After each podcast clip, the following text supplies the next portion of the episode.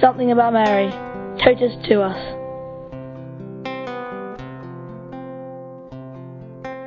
My name is Denise. I live in England, but actually I come from Gibraltar, that little rock in the Mediterranean. Oh, I thank you for this. I really do. It's a privilege to be able to just say how much Gospa, Mary, my mother, does for me. She's answered so many prayers.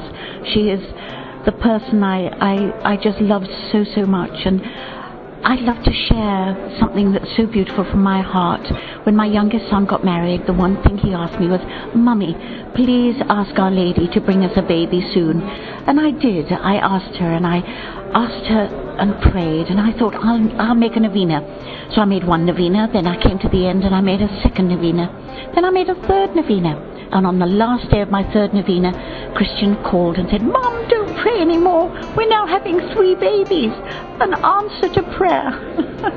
you didn't expect three, but what a wonderful gift. She is just so beautiful.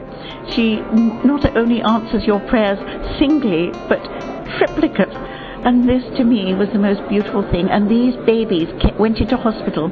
And in that hospital, in a Muslim country, I had a most wonderful prayer group. The mothers would come to me and ask me to share with them what beads I was praying. And I told them it was beads to Mary, prayers to Mary, to Mariam.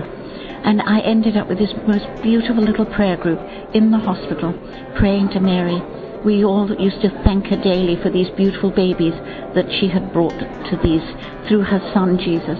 It was wonderful, and I could go on and tell you so many beautiful things, but this is to me something so special.